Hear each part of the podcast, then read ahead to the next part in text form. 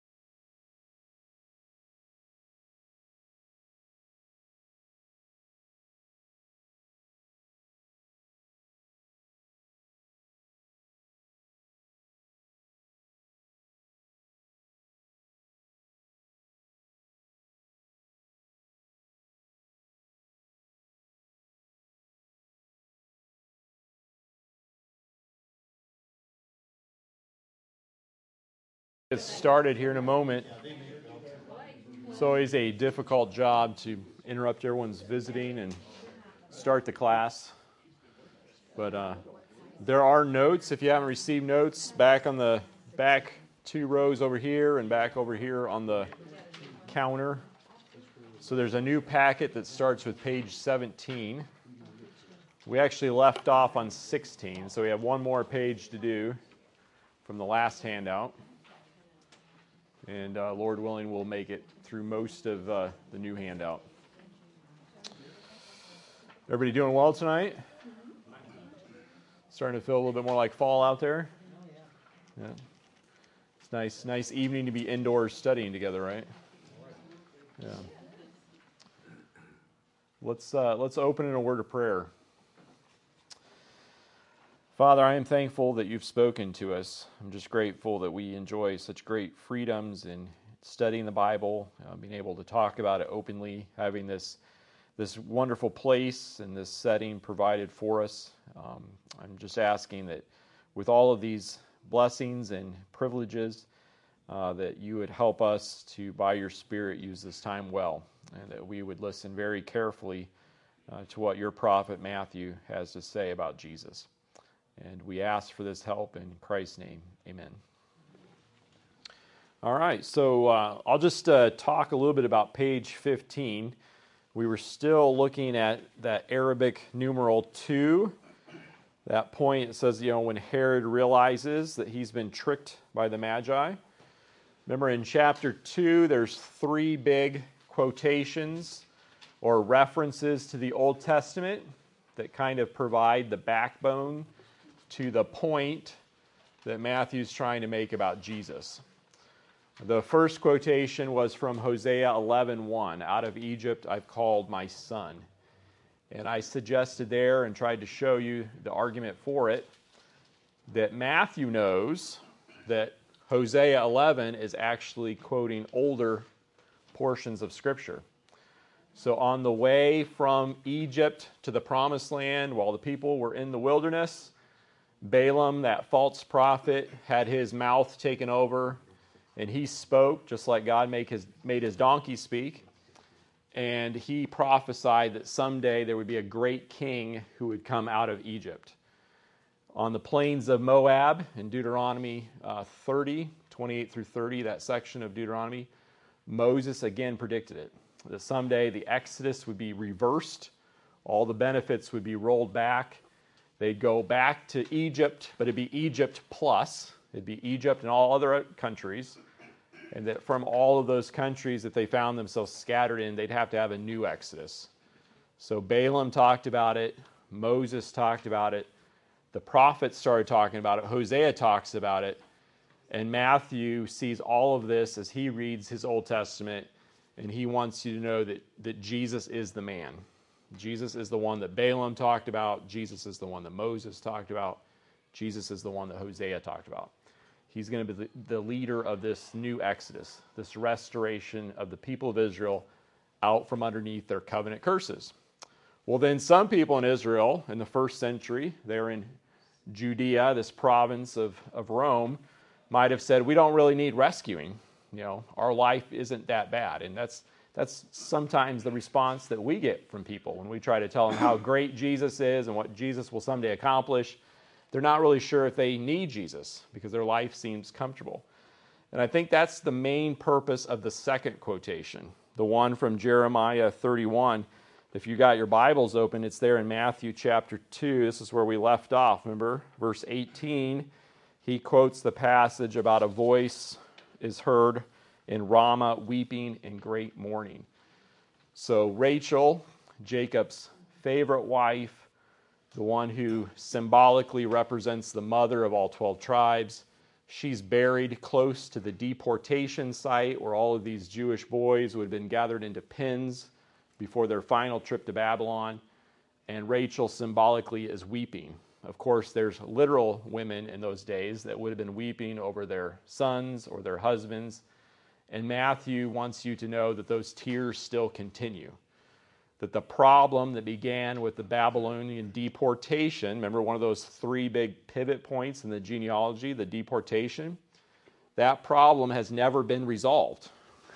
and in case you, you doubt that, he points to what Herod has just done there with the children in Bethlehem. They have a usurper on the throne, an Edomite of all people, and he is killing Jewish boys, and it's just as much of a problem as they faced underneath the Babylonians. Remember, this is the passage from Jeremiah 31. Matthew quotes the opening part about the voice weeping, the great mourning, but he wants you to think of the whole context. I think anytime a New Testament writer quotes a snippet of an Old Testament passage, he wants you to go back and look at the entire context. Or he thinks that you maybe already have memorized it or you're familiar with it, like he has. And here in this passage, it begins with mourning and great weeping, but it ends with those same sons someday returning, okay? It's kind of a difficult concept for us because when we think of people returning or people receiving benefits, it has to be those same individuals because we think very individualistic in our culture, right?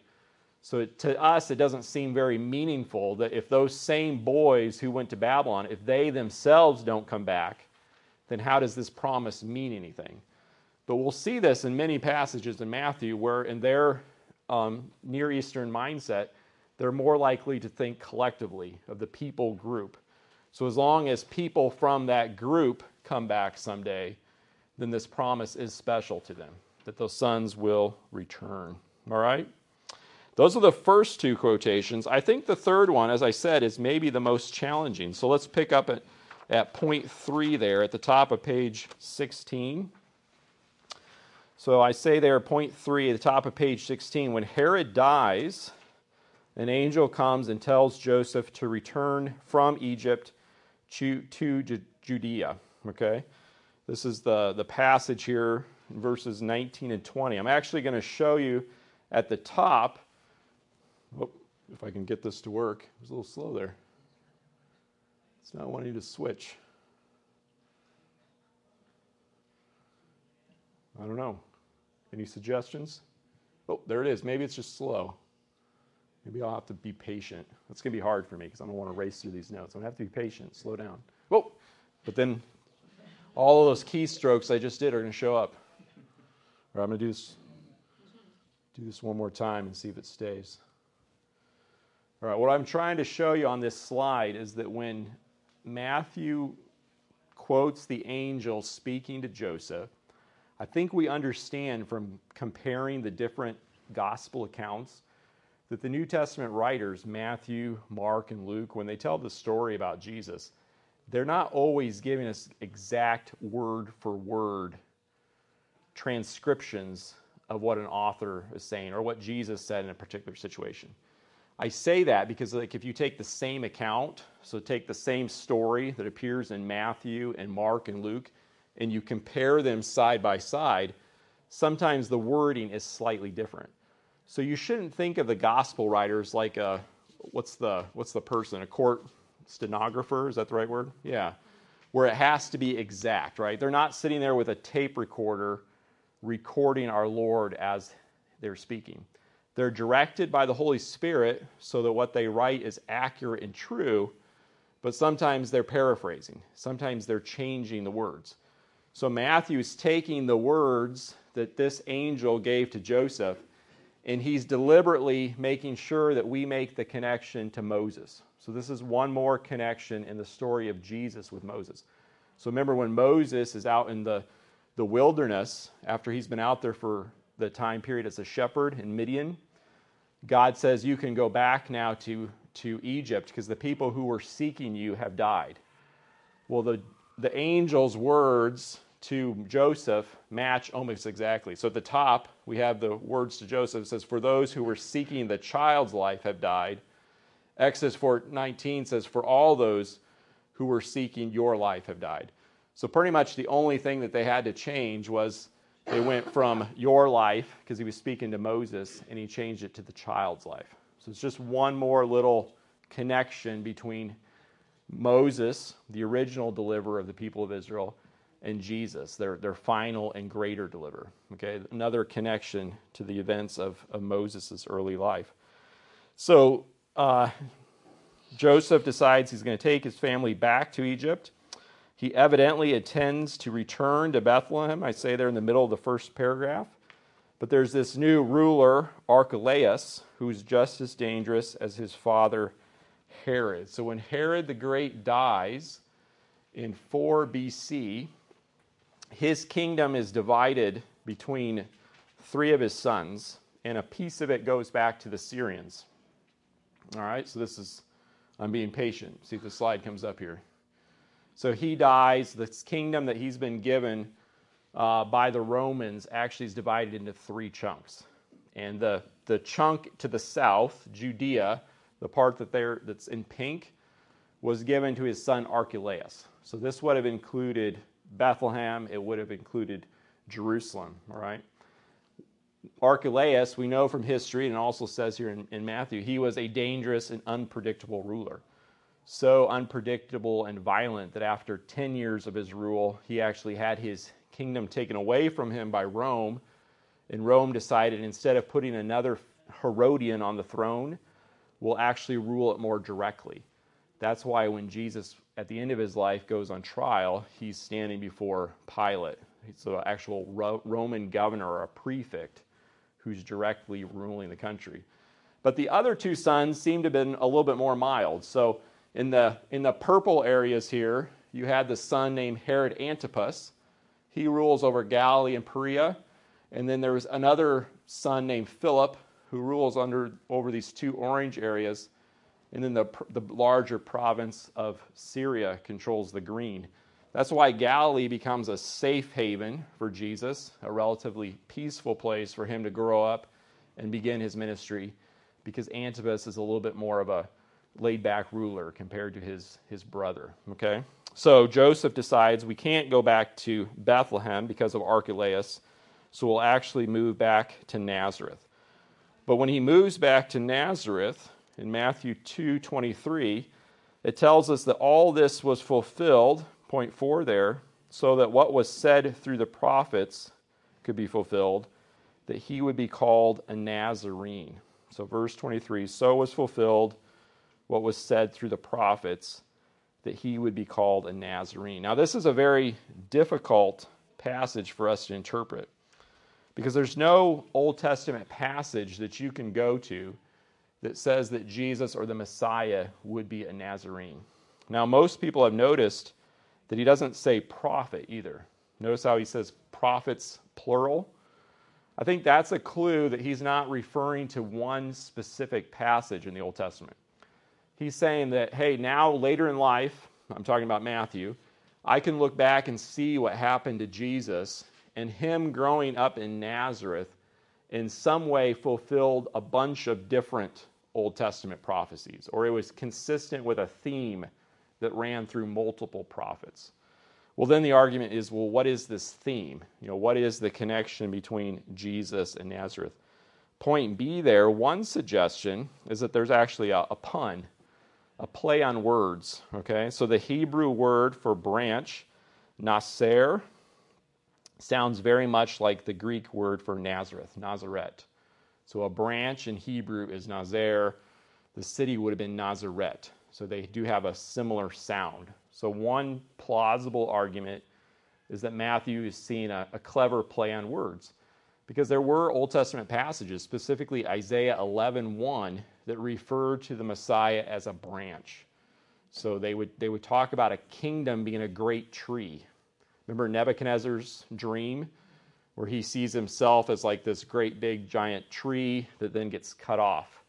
Or at the very end of this semester, when we get to Matthew chapter 13, Jesus will even talk about his own kingdom as starting out as a little tiny seed that grows into a giant tree. But the, the tree of David, this great dynasty, had been lopped off by the Babylonians. And we had a long list of people who were obscure in that third section of the genealogy until all of a sudden Jesus showed up. But Jesus is very obscure and unassuming.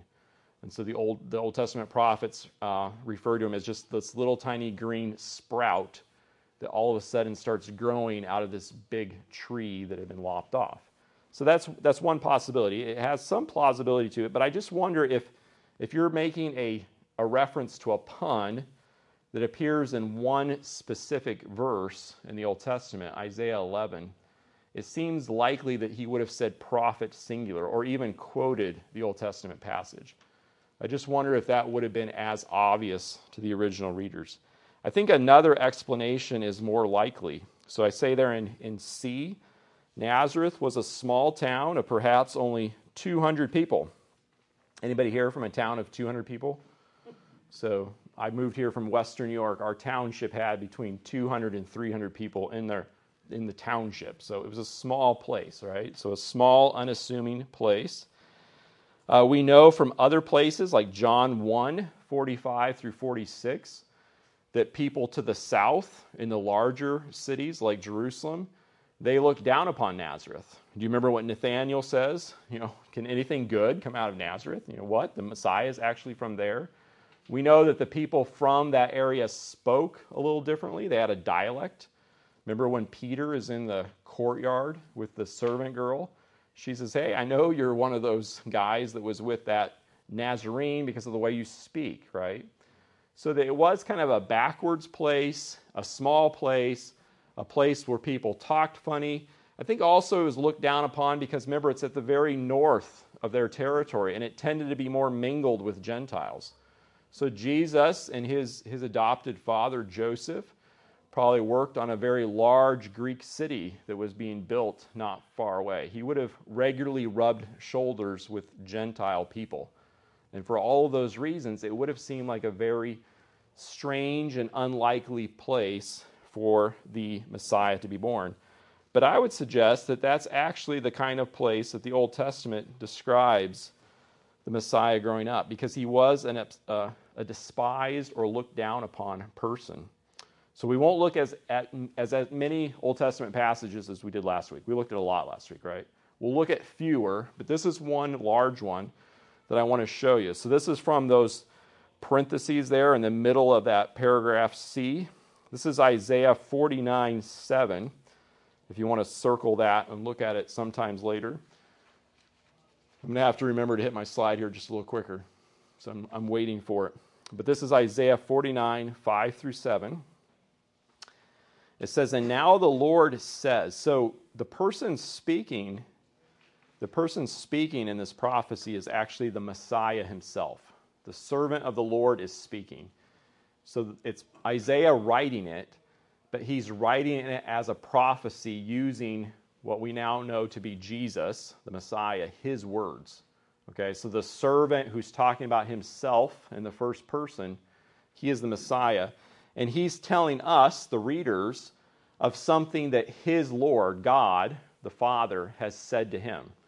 Okay, so it says, And now the Lord says, and then he paused. He says, This Lord that I'm talking about is he who formed me in the womb to be his servant, to bring Jacob back to him and gather Israel to himself.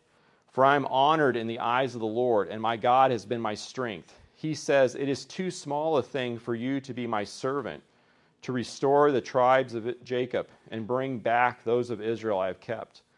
I will also make you a light for the Gentiles, that my salvation may reach to the ends of the earth. Now, one of the reasons I wanted to show you this passage, first of all, isn't that just remarkable that you have the Messiah himself speaking? It's hard, it would have been hard probably for Isaiah or for any other believer in his day to put together all these passages the way that we do, because now with greater light, it's easier us, for us to look back. Another thing I wanted you to notice, though, that from the very get go, the Messiah here is promised to be a light to the Gentiles. So as we go through the story of Matthew, and when this community that Jesus is building expands to include Gentiles, like us, most of us, that's always been part of God's message. But second of all, as we continue, here the, the servant is still speaking. He says, This is what the Lord says. So, this is, to put it in Trinitarian terms, this is what the Father is saying to the Son, the Redeemer and Holy One of Israel, to him who was despised and abhorred by the nations, to the servant of rulers. And this is what God says to him Kings will see you and stand up, princes will see and bow down because of the Lord who is faithful, the Holy One of Israel who has chosen you. So the, the Father here is reassuring the Son I know that you've been despised and I know that you've been abhorred, but kings will bow down to you. Someday the whole world will recognize you for who you truly are and what you've actually accomplished on my behalf as my servant.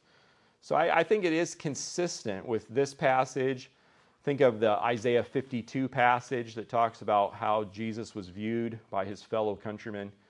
It seems consistent to think, yeah, this is how God would have done it. He would have had him grow up in a small, backward, obs- obscure little village, mingled in with Gentiles. It's just one of many things about him that made him despised and abhorred. Jesus would have been the kind of man that you would have passed on the street and not noticed and not given him a second thought people just didn't truly recognize him for who he really was. All right? So just put that all together then. You've got, he is the leader of the new Exodus, Hosea 11. We desperately need the new Exodus because the tears of Rachel are still, still streaming down her face.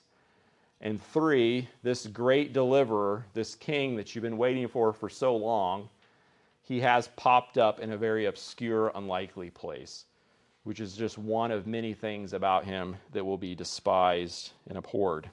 That's, that's Matthew 2 in a nutshell. Any, any questions there before I jump into 3? Yes?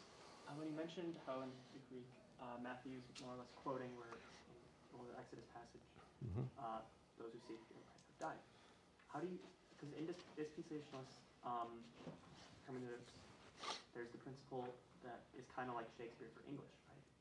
Where uh, certain language is taken from the Old Testament not necessarily as a quotation, but as just that's the way language works. Like we quote Shakespeare without intending to quote Shakespeare. So how would you differentiate an instance where, let's say in that one, it is intentional versus one where it's just the way the language works?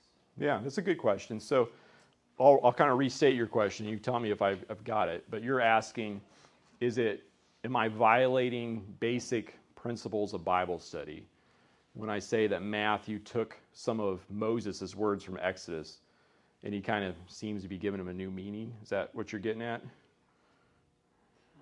Kind of. Uh, specifically, the dispensation. I don't remember the name of the principle. yeah. I'm really bad at names. So it's the, the idea is usually authorial intent. So what, whatever that original author means by his words, those, that meaning stays. Mm-hmm. That a later author or later reader, we can't come along and give his words new meaning. Yeah.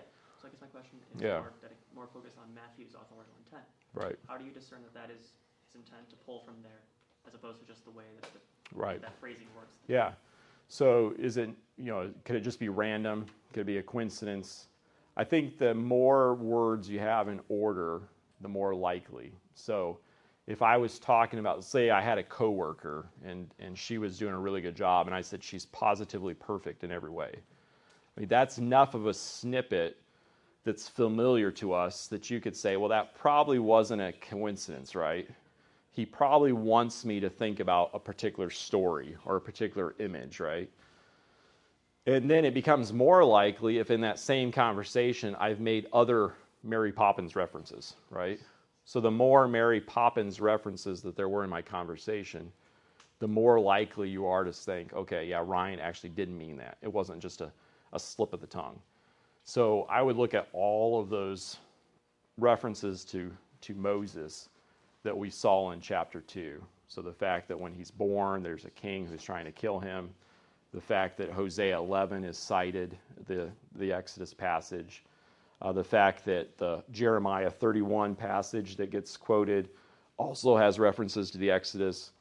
When we get into uh, chapter 4 and chapter 5, we'll see more of them. Probably the greatest example is when Jesus goes up on the mountain, the Sermon on the Mount. He goes up on a mountain, he sits down like Moses, he gives new law. So by the time you read through Matthew's gospel, you realize, okay, he's doing this enough times that he intentionally wants me to think of Moses. And if I have this phrase that comes from the Moses story that's almost word for word, then that all that together would tell me, yeah, this is probably intentional that Matthew wants you to see it. Any follow up or?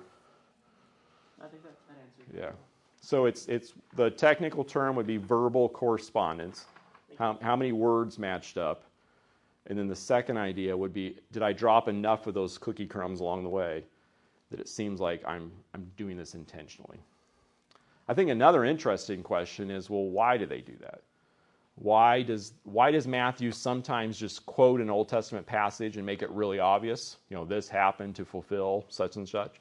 And then why other times does he just seem to sneak it in, right? And I think that there is something delightful in reading when you realize that a, that a speaker or reader has just dropped something in. Like I used the example last week of, you know, it happened a long time ago in a galaxy far, far away, right? if that's a story that you like, that you're familiar with, that puts a smile on your face, there's a delight in it. It also makes you lean in a little bit more carefully and wonder, is he going to do this again? And so maybe I should listen a little bit more intently.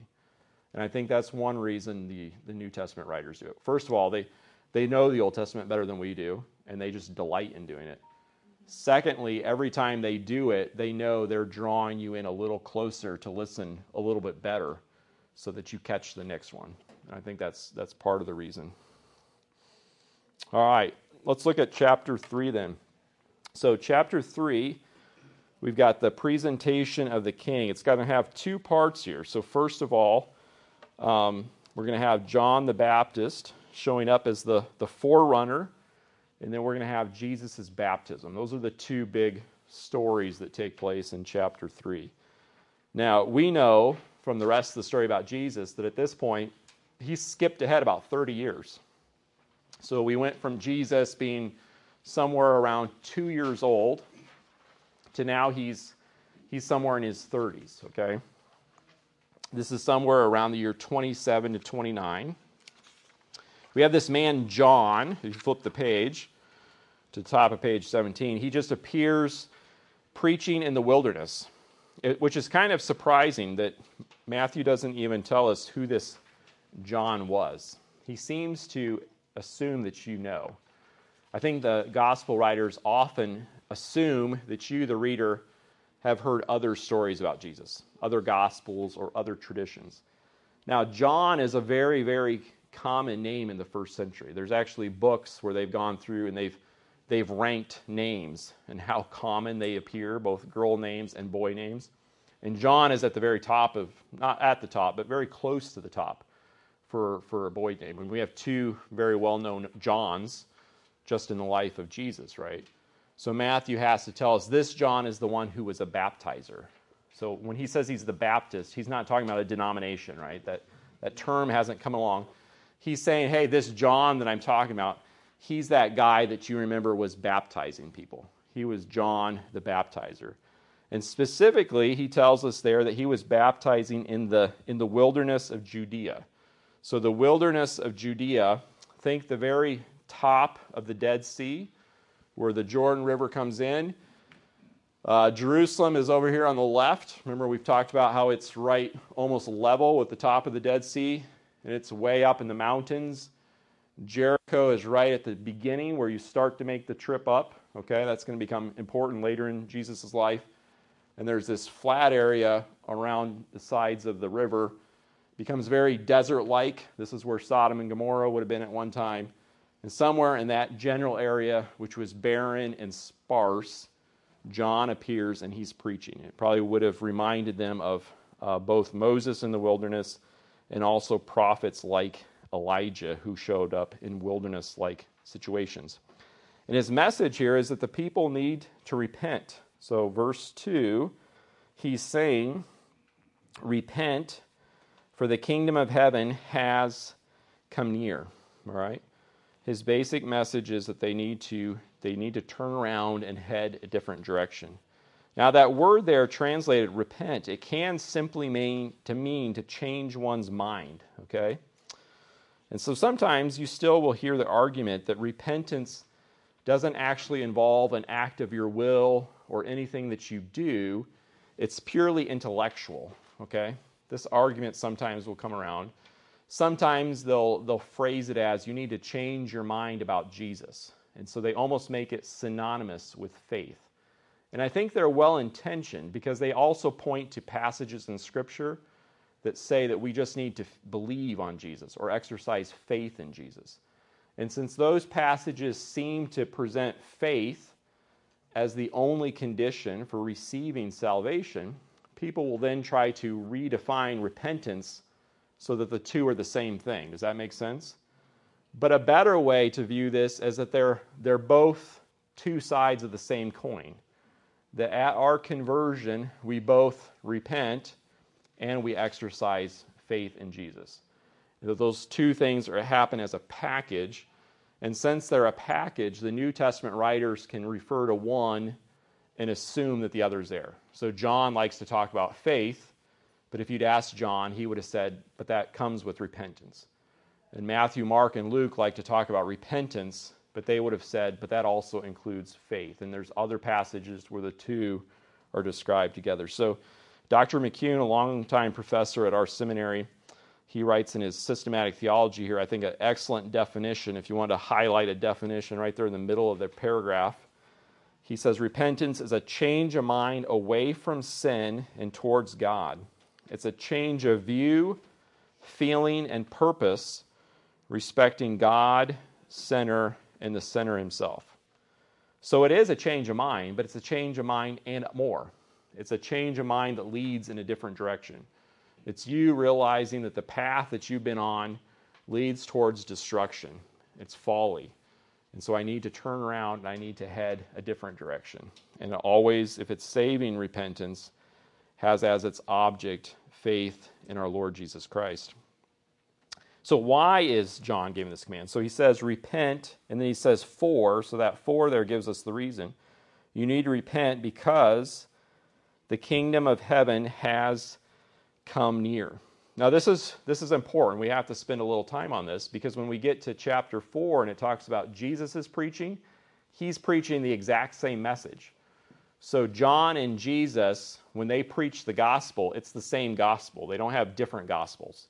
And their gospel is that you, as a sinner, need to repent and why do you need to repent? Because the kingdom of heaven has come near. So, what does that mean to have come near? Now, there's some places, and I give you some examples in the New Testament, where when they talk about something coming near, it has the idea that it's, it's already here or it's already arrived. But often it has the idea of eminency, as in something's right around the corner. It's about to happen, but it hasn't happened yet. It could happen at any second. It's imminent, okay? So, because of that, you need to act accordingly.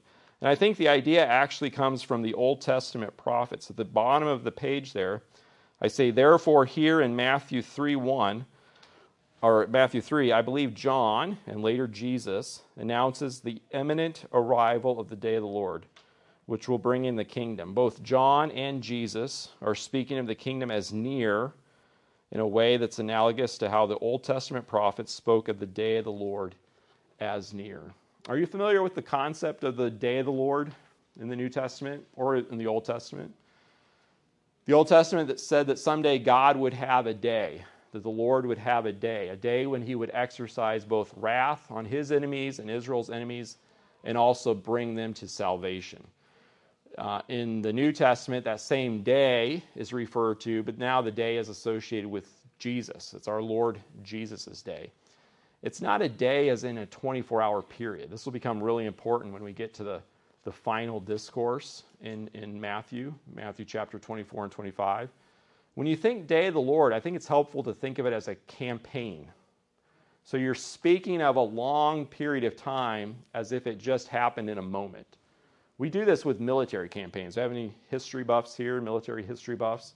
So we'll refer to like the Battle of Gettysburg as if it's just the battle, but it's actually a three day affair, right? Or a bigger example would be the Battle of Stalingrad, but actually stretched over months, right? Um, there's a war going on today in Ukraine that someday in history will be referred to as if it's just a dot on a map, but we, because we're living through it, realize that it's happening over months, a long period of time. The day of the Lord will be the same way. I think it starts with the, the seven year tribulation period and then extends through into the millennial reign of our Lord Jesus. But that whole campaign, when our Lord Jesus returns to take back what rightfully belongs to him, he will wage war. First Thessalonians says that Paul, when he went into a new city, would preach they need to repent and be rescued from the coming wrath that's falling on this earth. All of these writers are talking about the same thing. So look at some Old Testament passages here. So Isaiah 13, 6, it says, Wail, for the day of the Lord is near. Uh, Ezekiel 7, 7 through 8 says, The day is near. There is panic, not joy on the mountains. Ezekiel 30, verse 30, 30, verse 3 says, For the day is near, the day of the Lord is near. Joel 1:15, for the day of the Lord is near, it will come like destruction from the Almighty.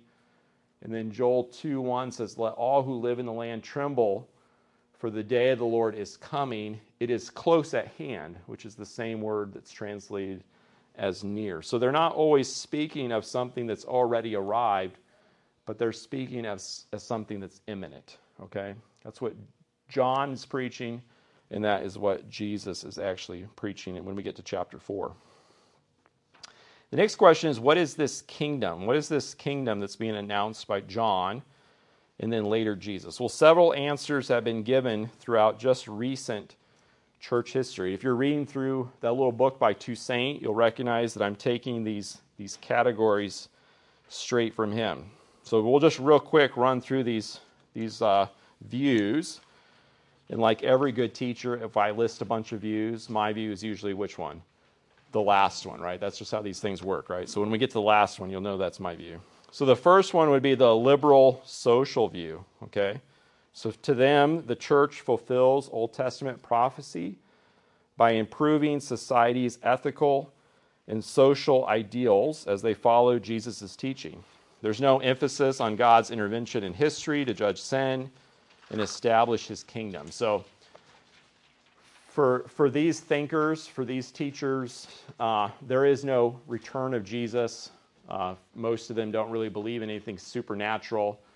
We, as followers of Jesus' example, we create or live out the kingdom if we follow what he would do in this world. All right?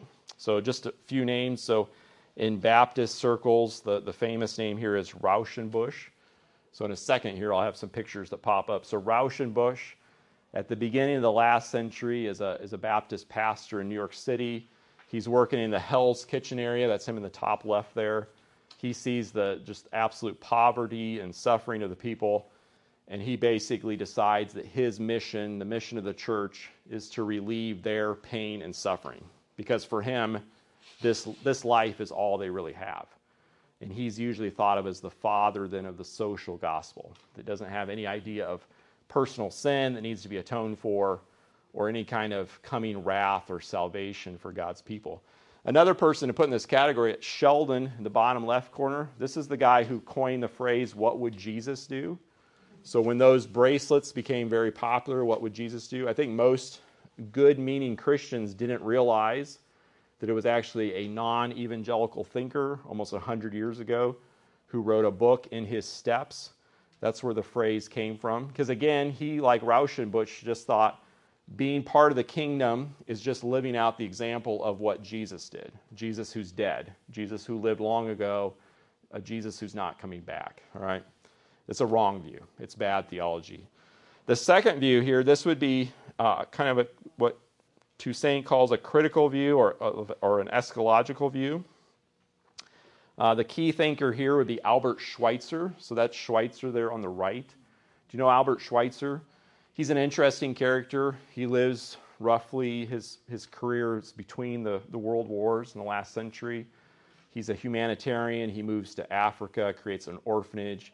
He's a philosopher, a musician. And because he's such a car- colorful character, he shows up sometimes in movies. Like he'll, he'll show up as a character sometimes in a movie because he's an interesting person and he's a New Testament scholar. And he came up with the idea that no, Jesus is actually talking about the same thing that the Old Testament prophets are talking about. There is going to be an intervention, there is going to be something dramatic that overturns the kingdoms of the world.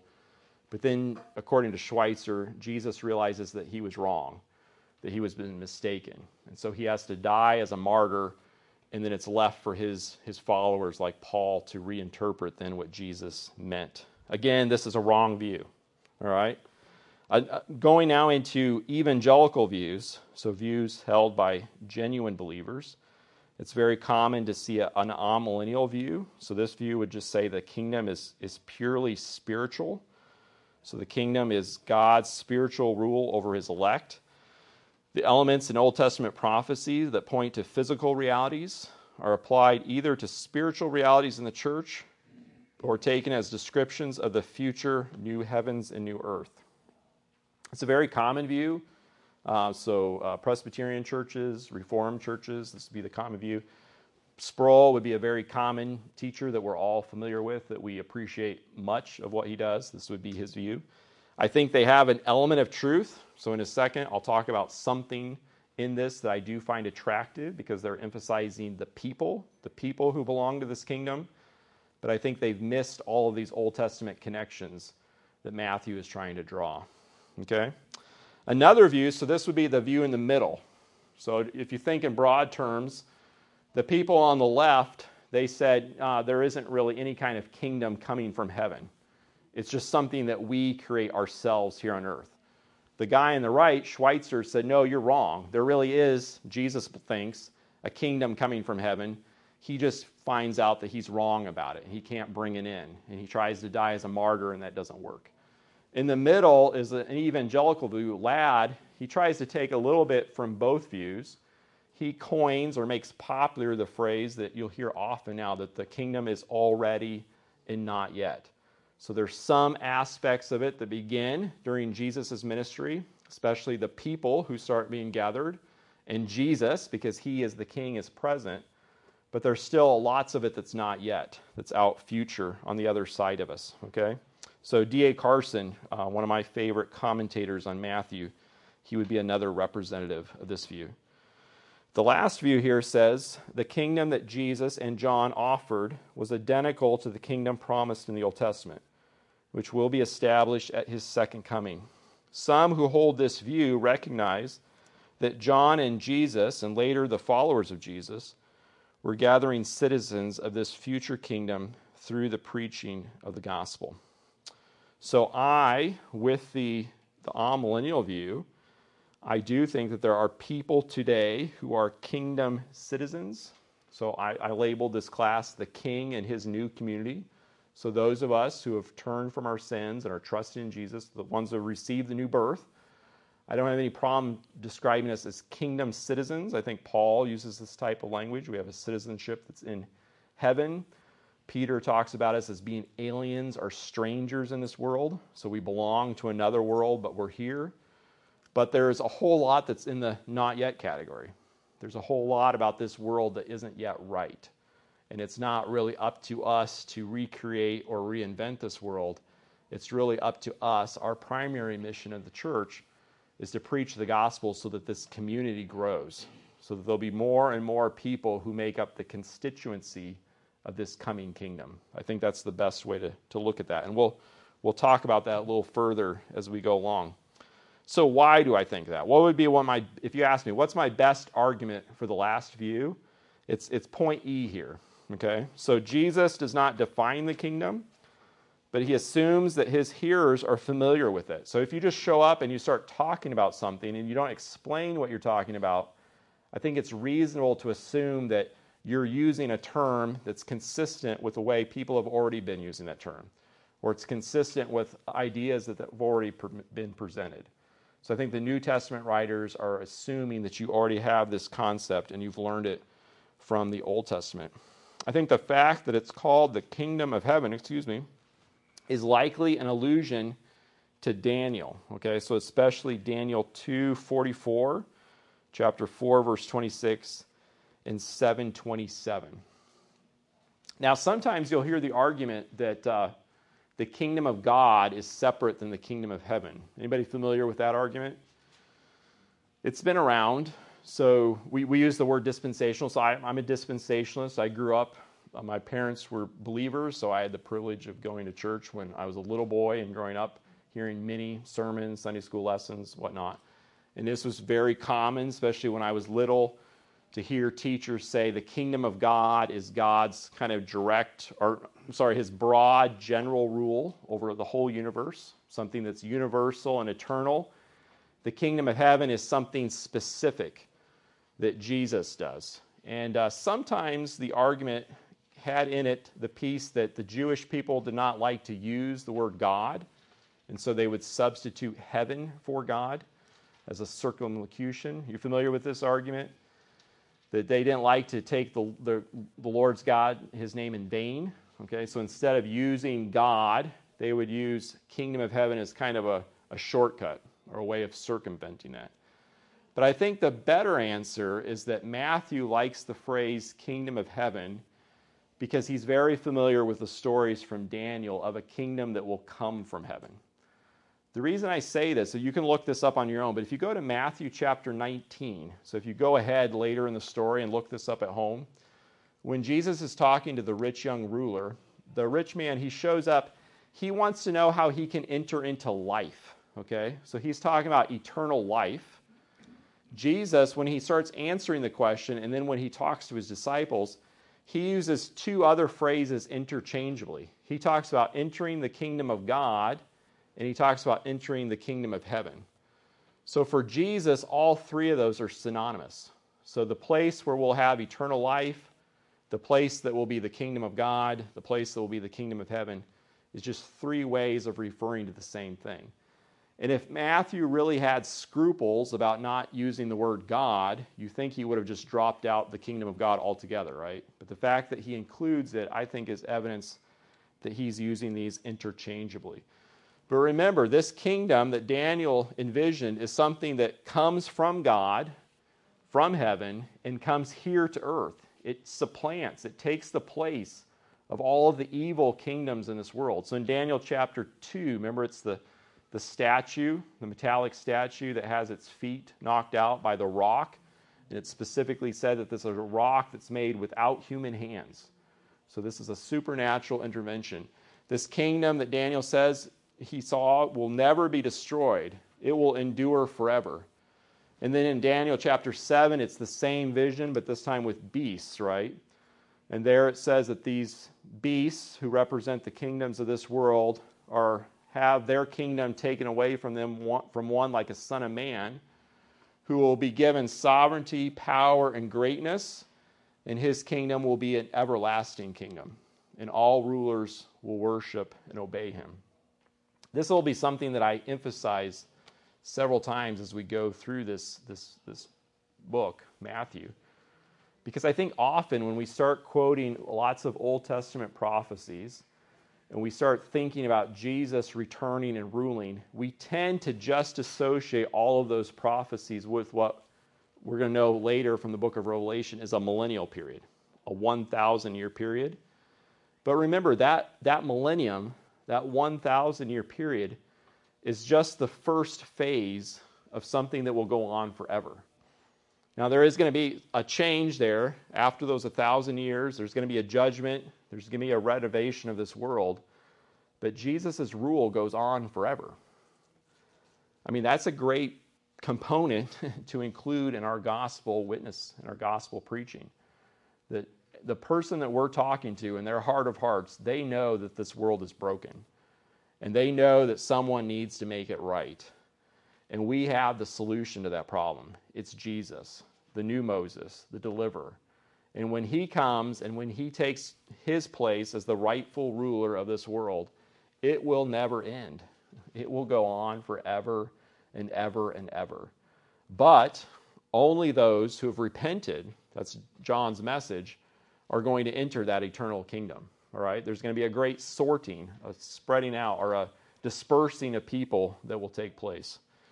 I'm trying to remember. Do I go to, what, is it, what time? Somebody remind me, because I don't want to go over. Is it, quarter after? Eight, okay. So I got a few more minutes. I'll pause there for a question or two. Yes, sir. I'm going back to the, the kingdom. Yes. I've, I've thought about this. What, what is your, what is your starting point and ending point, if there is an ending point, of the day of the Lord? Yeah, so that, that's a good question. So some people would just say it's just the seven year tribulation period, you know, from Daniel. Some people would say it's the seven years and the 1,000. I tend to think it's the seven years and that it's the, the very beginning of the, the 1,000. That's how I tend to think of it. So I think of it as a campaign, a battle. It's when Jesus Christ will return and he'll wage war to take back what's rightfully his. So it'll involve a judgment of his enemies, a rescue of his people, and then an establishment of his kingdom that will have no end. So that's kind of how I would slice it. Does that answer your question? Yeah. yeah. It's a difficult question. The reason it's difficult is because when you get to Second Peter, Second Peter seems to include the new heavens and the new earth as part of that package of the day of the Lord. Yeah, so that's that's the hard piece to think about. I do think that there, maybe in Second Peter, though, he's thinking of the millennial period and the eternal state all as, as a package deal that'll come uh, suddenly without warning. The way I think about this, so we have any soccer fans here? I'm not a soccer player, okay? So you're a soccer player. So any soccer fans, you guys can test out my illustration for me and tell me if it doesn't work. But when I've watched soccer games, which are always confusing to me because I don't, I don't understand the strategy, uh, they have a certain time period, right, that the game is supposed to last. But then there's been some dead time, I guess, so that when you get to the very end, you're not actually at the end. There's some penalty time, bonus time. Is it penalty time? Yeah. So that you know that the game has ended, technically, but there's this extra little slice of time, right? And at least as a fan, I don't know if you watch on TV, maybe they tell you, but at least when I'm at like a high school game or something, in the stands, you have no idea. At least I didn't. Like eh, how long this is going to last until some point the referee blows his whistle and the game is over. Is that fairly accurate? I think to think of eschatology or the end times in the New Testament is to put ourselves in that bonus time. So as soon as Jesus was born, as soon as his forerunner John started preaching, we, we at any moment are going to enter into that, that whistle blowing. We're going to enter into the coming of the day of the Lord. Jesus himself is going to say it comes like a thief without warning. It could happen today, it could happen this hour, Lord willing, or it could happen millions of years from now. We have absolutely no way of knowing. And for any of us to say we know is very presumptuous, right? Because Jesus himself said he didn't know. Only the Father in heaven knows. But we are living in this, this penalty time, this bonus time. So, where I'm getting all this, and this is my point, is that I don't want to put a wedge between what John and Jesus were preaching and what we're preaching today. It's the same message, it's the same gospel. Nothing's changed, right? We're still going out into this world and we're saying the day of the Lord is imminent. There's judgment coming on this world. You need to repent. You need to put your trust in Jesus. All right, let's flip the page there to page 19. So they have to preach repentance. We'll come back to this. We talked about it a little bit last week. Because the people of Israel will not be restored until they repent. You know, what does that look like? You know, 15% of them, 20% of them, I don't know. But it has to be a significant group within the, the broader people of Israel who have to repent. They have to turn back to God. There's this ongoing pun or play on words that takes place in the prophets because the word for repent in Hebrew is the same word for turn or return. So the idea is God says, I will turn to you when you turn to me. And then when you turn to me, I'll turn back your fortunes. I'll restore your fortunes. So that three concepts all use the same Hebrew word. So it creates several delightful puns as you go through the prophets. God says, if you turn to, or, if I turn to you, if I show you favor and change your heart, you will turn back to me. And when you turn back to me, I will turn back or restore, so to speak, your national privileges. I'll roll back those covenant curses. You'll receive the covenant blessings.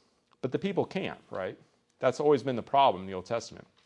We can preach and preach and preach and call people to repentance, but until God changes their heart, right, they can't respond. They need a new birth. We're not trying to manipulate people into uh, a decision, right? We're not trying to get people down an aisle or to sign a card. None of that stuff has lasting eternal value. What we're really hoping and trusting is that God, through the preaching of our word, will use that to change hearts. And the figure of speech in the Old Testament is the circumcision of the heart, which, when you think about it, is very appropriate, right? It's, it's internal heart surgery. It's being changed from the inside out. It's not external, it's God reaching into your inner person and making you new. Moses says the people don't have that kind of heart. They have a hard heart, an insensitive heart. But someday they'll have a genuine heart. So if it starts on the inside and then works out, that explains why John, okay, this would be in point G there, when John sees many of the religious leaders, the Pharisees and the Sadducees, appearing and trying to uh, be baptized, he turns them back, right? He turns them back and he's going to argue that they actually have to have fruit that's in keeping with repentance. Or you could translate that fruit that matches repentance, okay? So if someone shows up and says, I'm a follower of Jesus, we would say, Great, that's wonderful. Then we would start teaching them what it means to follow Jesus, right? And we would assume that little by little, baby steps along the way, that they would actually start demonstrating on the outside a change that God has produced on the inside. And John is saying to these religious leaders, you can't just show up here and expect for me to baptize you if you're not actually going to produce fruit that demonstrates that you've truly repented. Okay? One more passage we'll look at. So this is in uh, point H there. Matthew tells us that John is fulfilling the prophecy of Isaiah 43. So this is chapter 40, verse 3, and it's in verse 3 in Matthew's gospel. By being the one who prepares the way for Jesus. So making straight paths for him. So if you got your Bibles open in verse 3, it quotes from the prophet. It says, A voice of one calling in the wilderness, prepare the way for the Lord, make straight paths for him. In a second, this slide will show up. The very last phrase there, if you look that up in your Old Testament, in the Hebrew Bible, it's make straight paths for God. So the original prophecy is that someday there's going to be a messenger. He's going to show up in the wilderness and he's going to make a level, straight place for the coming of God. So again, think of Day of the Lord, think of the campaign, God Himself coming back to His people to make things right. But just like a king who's coming to a city, he would send minions ahead of him to make sure that the path was all cleared out and he'd have a nice, smooth entrance into the city. The prophet Isaiah is using that for a metaphor for calling people to repent. So before God comes back, you have to have the path straight. You have to clear up your lives. You guys, you need to get your act together, if I can put it that way, so that God will be, or you'll be ready for God when He actually appears for you. But Matthew has tweaked his, his citation just slightly because he says, make straight paths for him. So, who would be the him in this story? If John is the messenger in the wilderness, if he's the one that's calling people to repentance so that they can level this road out, who is the him that he's preparing the path for? Who is he the forerunner of? Who's going to come after him? Jesus himself. So Matthew sees no problem taking an Old Testament passage that refers to God and applying it to Jesus, right?